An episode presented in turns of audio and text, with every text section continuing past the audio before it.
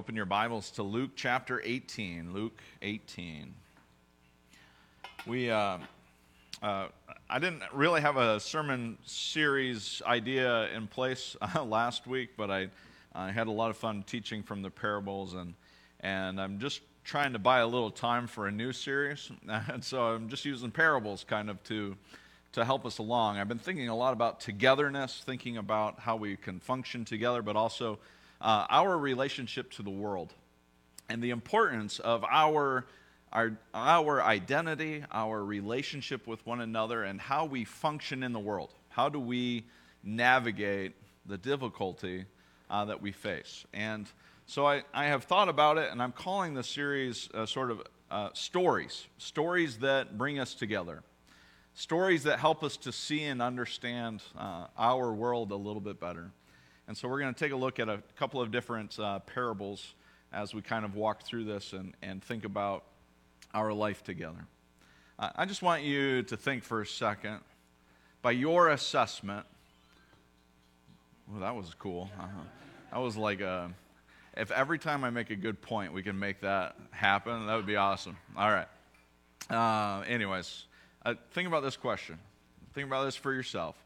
Are you a good person? Are you a good person? Are you a kind person? Are you a generous person? Are you a good person? Let me tell you all the ways that I'm a bad person. That's not something that you hear very often, do you? It's sort of jarring to the system.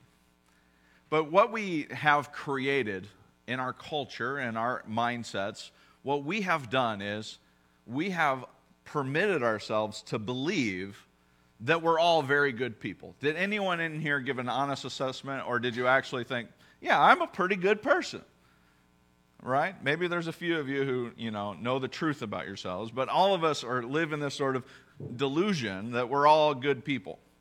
Here are some of the things that we do, and maybe you're like me. I I play pickleball.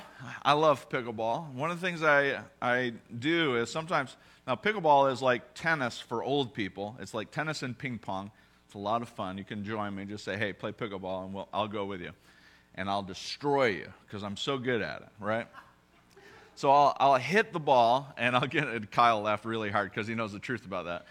You know, you make this really nice finesse shot, and you think, as soon as you hit it and it lands, there's this moment, and it, it's a special moment within yourself. And you think, man, that was a good shot. And you think, oh, th- there's no possible way they could ever return it. And you just think the splendor of the shot. It was like, did anyone else see and behold how wonderful this shot was? And you just feel so, like your chest just puffs up, and you're just, you feel so good. And then uh, Adam Heckerman returns it, and he like, it's a side out, and you lose. And uh, and that's my story. You marvel at your sort of accomplishments, and then there's sort of instant humiliation. This is sort of, you get lost in your own like sort of goodness and amazement, and it's like, man, did y'all see how great I was just right there? And only to have utter humiliation moments later. Does anyone else have shared experiences of their own sort of self-glory and approval? Uh, Dick Stouter's raising his hand. Let it behold, Dick's being honest for finally, you know. Thanks. Yeah. Uh, Dick's stories uh, are hilarious of times that he's done silly things. I love them. But uh, anyways, we don't have enough time for that today, Dick. Uh, but, yeah, yeah, no. Uh, but, Those those are some of the best conversations I've had, you know, of just hearing of fun stories and brothers beating each other up and, and good stuff. Anyways, derailed. Well, this own sense of our goodness. We do a lot of things, and I've been uh, I read a book, uh, and it just really helped me realize something about myself. It's called The Truth About Us. It's by a man named Brant Hansen, and I've drawn a few of uh, his insights into this to kind of lead us into our text for the morning. But but he helped me see a few of the things that I do on a daily basis that sort of prop up how I make myself feel like I'm a good person. We all think we're good people. We are, right. We, you know, and I'm going to disprove that today, that you actually are. No, one of the things that we do, one of the things we do to pr- sort of prop ourselves up is we compare ourselves with worse people. I thought about making this point, we always have the Nazis, but I felt like that might be a little like out of context and weird, and you would have hate, hated me. So, but we always have someone who is worse to compare ourselves. Well, at least I'm not like those people. At least I haven't murdered. At least I haven't done uh, something wrong, or at least I haven't done something as bad as they've done. And so the way we sort of prop ourselves up is to feel good about ourselves and make ourselves feel like we're good is we look at people who are worse than us. Like, well, at least I'm not like them. And uh, I hope that we can have a lighthearted conversation about it, because if we don't, you might leave here thinking I don't like you. Uh, and that's not that's not the case. I just wanted to expose what we do on a regular basis. If you compare yourself with people to make yourself feel better about yourself, you might might be propping yourself up to feel better about yourself. We change our belief system in order to accommodate our lifestyle. We see this on like we see this when it happens like really bad. Like you finally see the end product. But there is a slow sort of deviation of people and their morals. They make a compromise along the way. They might say, you know, I'll I'll never ever do this in my life. And the next thing you know, like years later, they've gone down a path where they've made one compromise after the next. And then they adjust their morals so that they can do really whatever they want to do, but it doesn't go against their conscience. They're still a good person because they're their sort of moral compass has adjusted to whatever decisions they want to make. So it's ways that we justify taking things. It's ways that we justify ending marriages. It's the way we justify all sorts of wrong things and evil in our life. We say, well, it's not going to hurt anybody, and we start making all of these sort of minor adjustments in our life to make sure that our morals aren't ever really compromised. We sort of just adjust our own way. We prop ourselves up in our own goodness when we change our belief system, change our convictions to accommodate the lifestyle we want to have. We blame others. Uh, in pickleball, I like to blame my paddle. When we have a bit bad shot, um, we've got our paddles from Meijer and Walmart, and it'll make like, if you hit it in the sweet spot, it makes a and it sounds great. If you hit it off the uh, side, it makes a noise like and it doesn't, like, it's terrible, but you blame Walmart. You say, oh, that was a Walmart shot. It wasn't me, it was Walmart. It was the faulty product. Uh, if you have children, you're familiar with the blame game, right? It's not my fault. They made me do it. You know, and we know how that goes. I mean, there was just, the, all the kids said, you have to do it, you have to do it. And, you know, you, so you take the extra piece of cake, and the lunch ladies get mad at you. I don't know if that happened to anybody. I mean, it didn't happen to me. But, you know, that we blame others. We're so quick to blame people, blame situations. You get in a car accident. It wasn't my fault. It was their fault. They didn't put their turn signal on. It, you know, we bl- we're so quick to blame Uh, in situations that's just like, it could never possibly be you, right?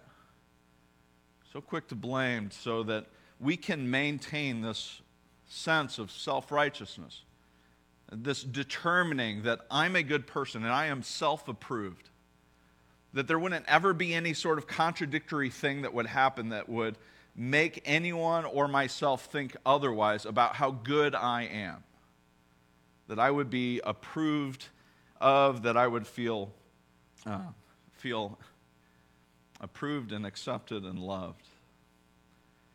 We um, we live in a world where there is, um, it's kind of a new thing, but it's not a new thing. It's it, it's a thing called social media.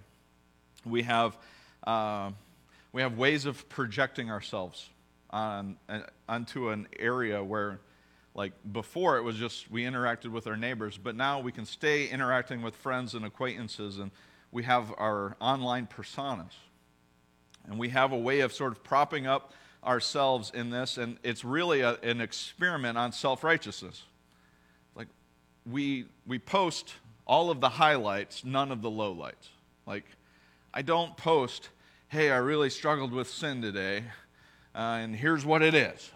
Like, we don't offer that. I wouldn't anyways, and it would be crazy if you did.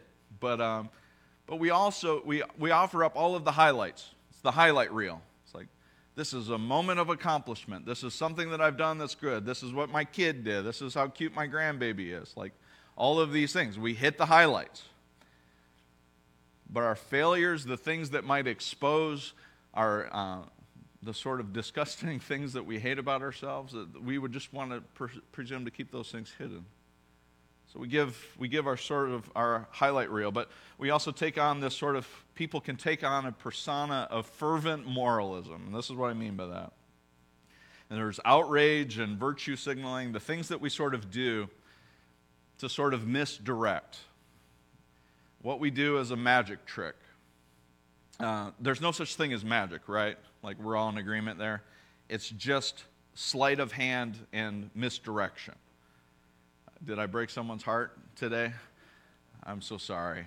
Oh, I just destroyed kids today, guys. I can put that on Facebook. Good person, Jordan, destroying children's dreams, one sermon at a time.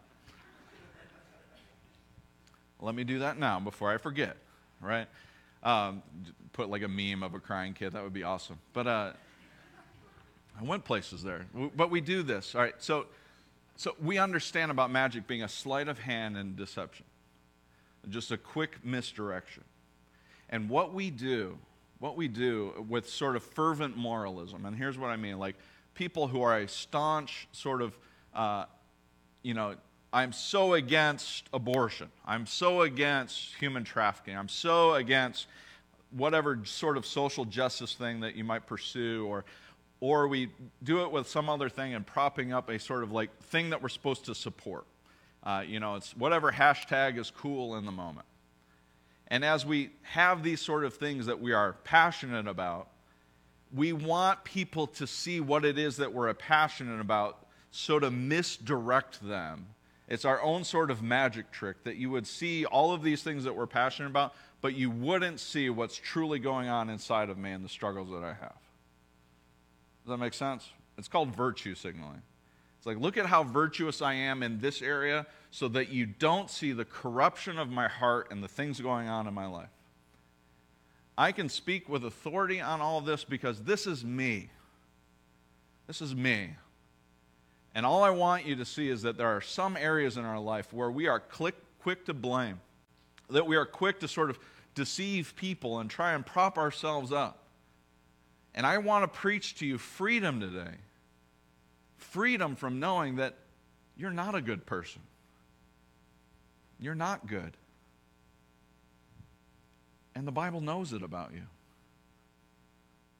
And I know it about you, but I, I know it about myself. I have spent years, and I have had mental health issues because I have felt convicted that in order for me to do this, I have to convince you I'm a good person. That I convict you that I am good. And I'm here to tell you, I'm not so sure that I'm as good as I, good as I think that sometimes I am. And it was the insecurity. I started preaching when I was twenty-two. And that was a lot. And you guys are crazy for doing it. And that created a sort of insecurity, so then it became a pursuit of approval.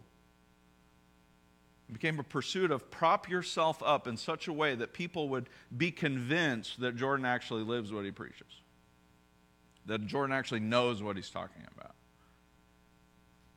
And it's a path. It's a path that we take where it creates this sort of division of who we are behind the scenes and who we are on stage, who we are online and who we are actually in person and live, who we are in our relationships with people and who we are when we're alone.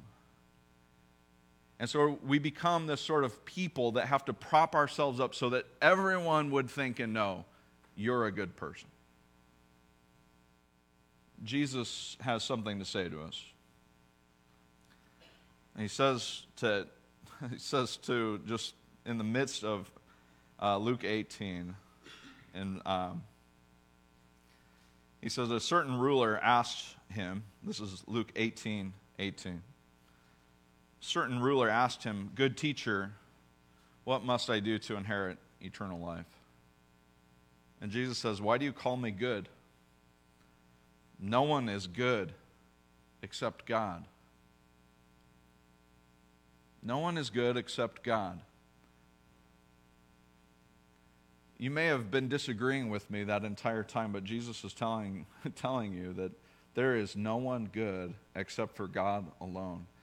There is only one who is morally perfect. There is only one who is the true moral compass. There is only one who doesn't waver in his goodness and his kindness and his graciousness, his faithfulness, his love, his selflessness. There is only one who is good, and it's God alone.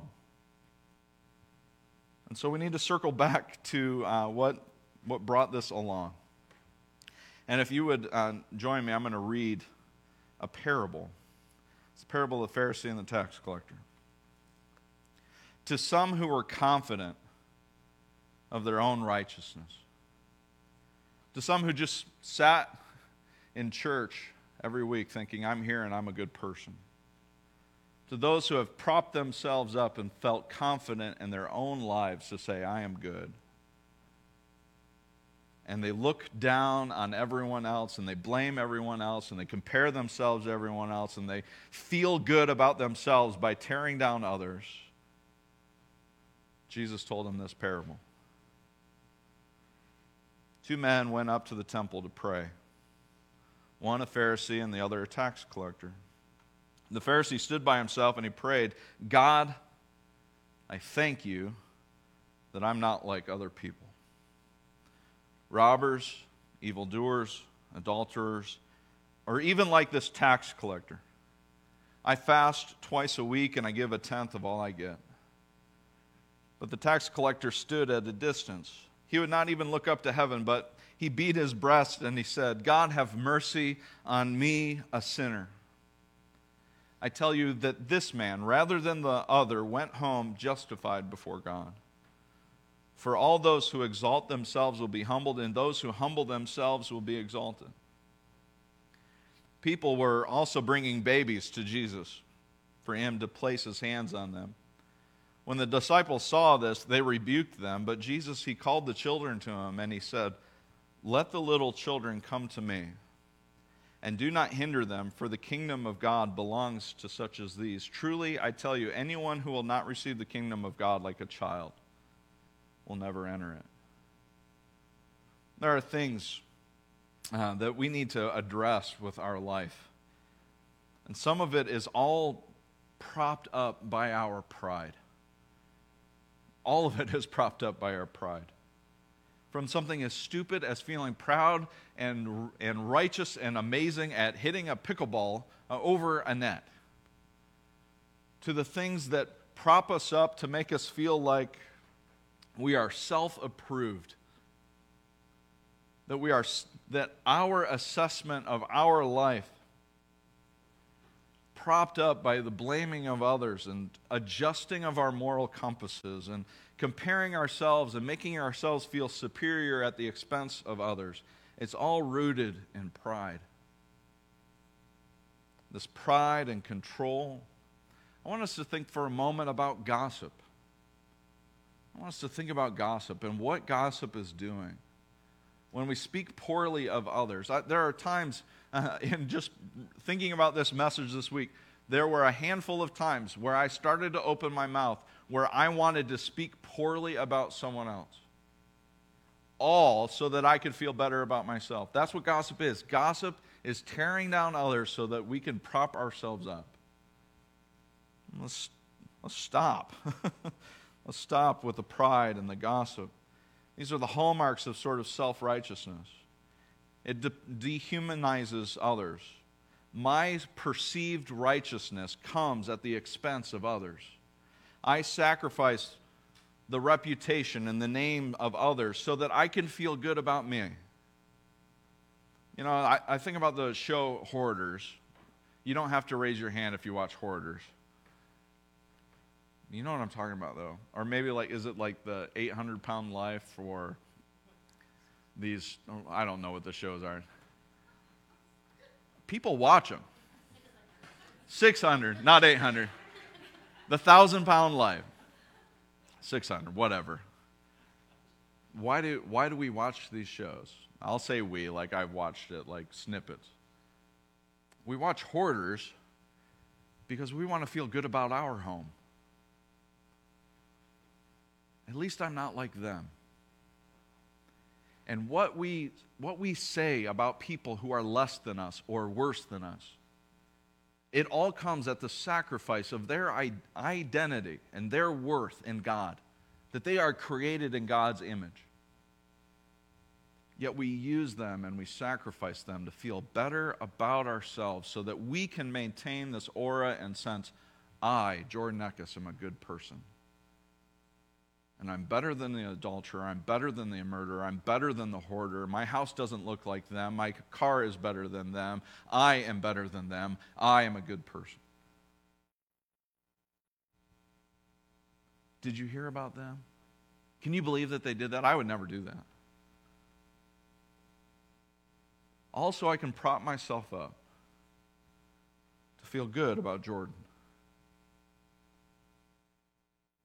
When the scripture teaches us that humility, humility is the key to true righteousness and life in the kingdom of God. I want you to look again at the children that are welcomed to Jesus. People were bringing babies to Jesus. It's like, what an image. Just bring all your kids, bring them to Jesus. And there were people saying, why are you doing this? And they were rebuking them. He said, let all the children come to me and don't hinder them. And he says, anyone who will not receive the kingdom of God like a little child will never enter it. And the way we hear this talked about oftentimes is about innocence. And it's interesting to me that we would pick this up and we would say the only way that we would enter into the kingdom of God is if we are innocent like children. And it would prop up the exact opposite message of what we just read. That only, and this is me just making a, a light of it, that the only way you get into the kingdom of God is if you are innocent enough to get into it. That you would be good enough to get into it. And that is the exact opposite of the reason why Luke placed this right after his conversation, or after the parable of the Pharisee and the tax collector. Because Jesus' point is not about our innocence, as in becoming child and childlike and pure, but to become like children who are humble. In our status, in our culture, children, they drive our calendars and we do everything for our kids. In Jesus' world, it's the exact opposite. They were second-class citizens, barely any sort of citizen rights whatsoever. They were the humblest of people to call upon. And Jesus says, I want you to have their status. I want you to be thought of like children in their humility. It's the humble who have a place in the kingdom of God. And it just, right verse before that, in verse fourteen, it says, I tell you that this man, rather than the other, went home justified before God. How was he justified? For all those who exalt themselves, all of those who use others to prop themselves up, all of those who look at others and tear them down to feel better about themselves, all of those who prop themselves up, they will be humbled. And the humble will be exalted. Jesus is trying to teach us that we do not live, we do not live in such a way that we prop ourselves up to convince ourselves of our own goodness. Rather, he shows us that it's the way of humility that leads us to reconciliation. It's the way of humility that leads, leads us to true righteousness. It's the way of humility that leads us into the kingdom of God. That the eternal life God is offering you, the life God is offering you, is not through the expenses of others, but the sacrifice of Christ. Jesus shows us on the cross how to enter the kingdom. It's by emptying ourselves, pouring ourselves out, emptying ourselves of all pride. And so when I think about the cross and I think about all the things that I do to prop Jordan up as a good person, all of the virtue signaling, all of the things that I do to try and make sure you know that Jordan is good, all of the blaming of others, all of that nonsense, there is no virtue signaling at the cross. There is only genuine love and forgiveness. A true seeking of justice, that God would right the wrongs of the world. It's not just wishful thinking. It's not a hashtag. It is a true, genuine act of selfless kindness at the cross, of true sacrifice. It's not just virtue signaling. It is true virtue of Christ poured out at the cross. And there is no blame shifting on the cross, but it is Christ taking on all of the failures, all of it on himself. Jesus doesn't blame you on the cross. Jesus carries you at the cross. Jesus carries our sins and he carries our death with him. There is no hint of adjusting his values and adjusting course so that he can live the life he wants, that he can avoid suffering and death. No, Christ, he takes the cup that was given him. There is no hint of Jesus considering himself better than anyone. He doesn't look at them with contempt or superiority, but with absolute compassion. Father, forgive them. They don't know what they are doing. Jesus reveals to us that the way into the kingdom is through humility. He takes on the scorn and the shame. He humbled himself, even to the point of death.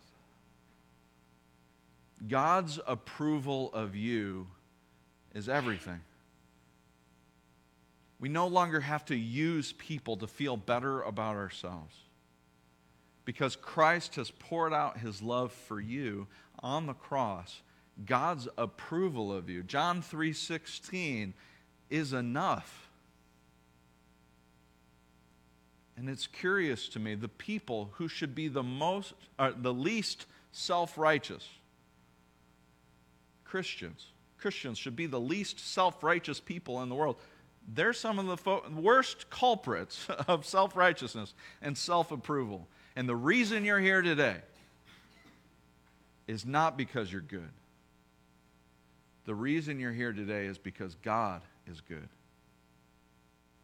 God has poured his life out for you. He has spared no expense to say how much he loves you, cares for you, and desires for you to be a part of his kingdom and a life with him. It is the humility of Christ that shows your value and your worth. And all these things we do to prop ourselves up, well, we can keep going down that path. It's been sort of like a light bulb switch for me. And I'm just going to ask you, and I only touched on it, and I'd encourage you to read the book, The Truth About Us, by Brant Hansen. But I really want to encourage you just to think about the next time you open your mouth, the next time you tear down someone else, the next time, you know, you binge watch Hoarders or whatever you're up to. Think about this. Am I propping up my own self-righteousness? Am I seeking approval from others, or do I have a deep sense of God's approval of me? One of the things that I think we need to do is actually transition towards what our response is. It's one thing to know that, hey, I'm not really very good, but how can I, how can I be the opposite of this? How can I be the opposite of sort of propping myself up in self-righteousness?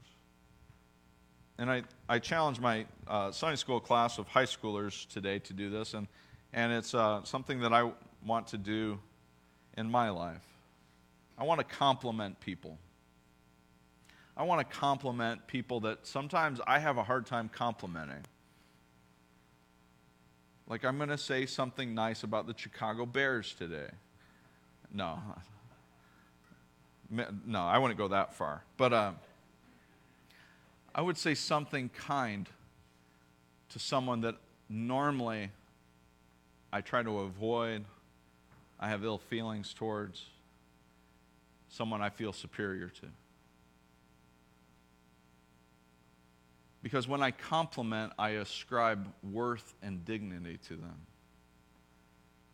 Christians should be the people who ascribe dignity and worth to the broken and the hurting. Christians ought to be the people that are so filled and so encouraged by the righteousness that is given us through Christ Jesus alone, that we can live generous lives of encouragement and compliments, lifting others up, because we see the world through a different lens. We see it through the sacrifice and humility of Christ. Why do I need to prop myself up when Christ is the one who is holding me together? When Christ is the one who loves me and gives me his righteousness. So God's approval for us is everything. So I can compliment and I can encourage. I can bless. I can serve. The best ways to sort of get out of a funk, to to get our attention off of ourselves, is to simply turn our attention to be a blessing of service, compliment, and love.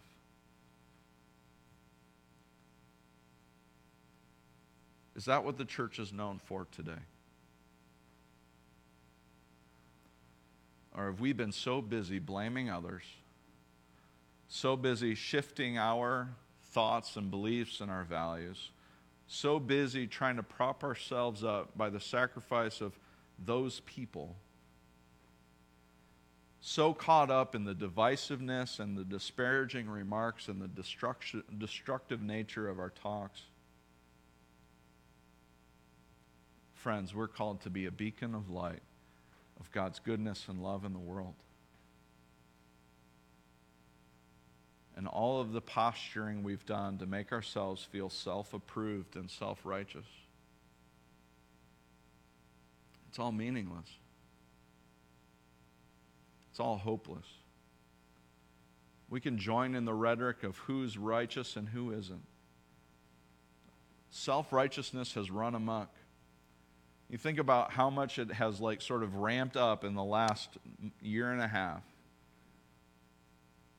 All divided over politics, all divided over who we think is right and who we think is wrong, who we think is an idiot. Replay in your mind the conversations you've had.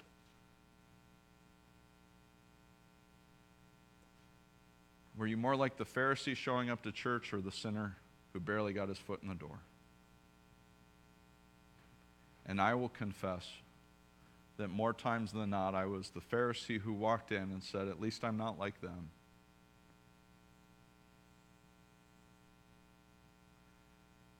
Friends, this is more than just a, hey, we got to do better.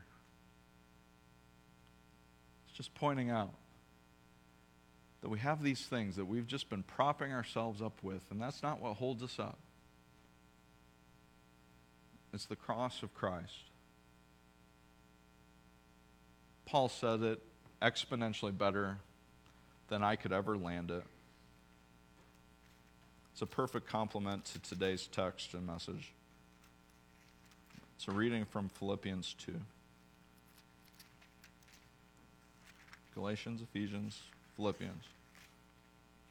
Therefore, if you have any encouragement from being united with Christ, if any comfort from his love, if any common sharing in the Spirit, if any tenderness and compassion, then make my joy complete by being like-minded, having the same love, being one in spirit and one mind.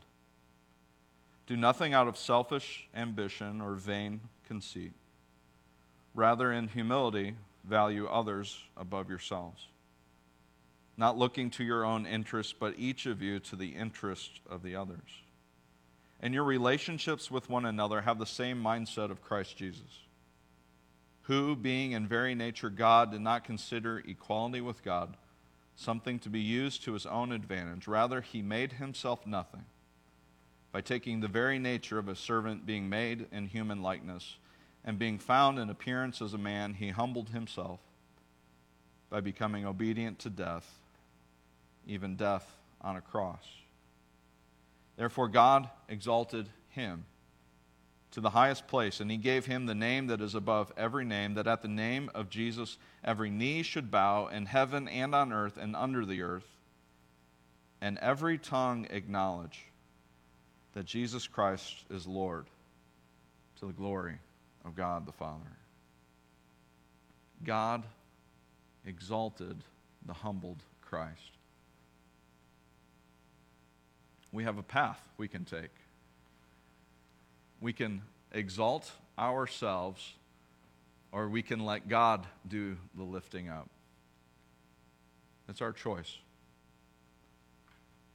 But let's choose today to be lifted by Christ. Let's humble ourselves before Him. Heavenly Father, we love You.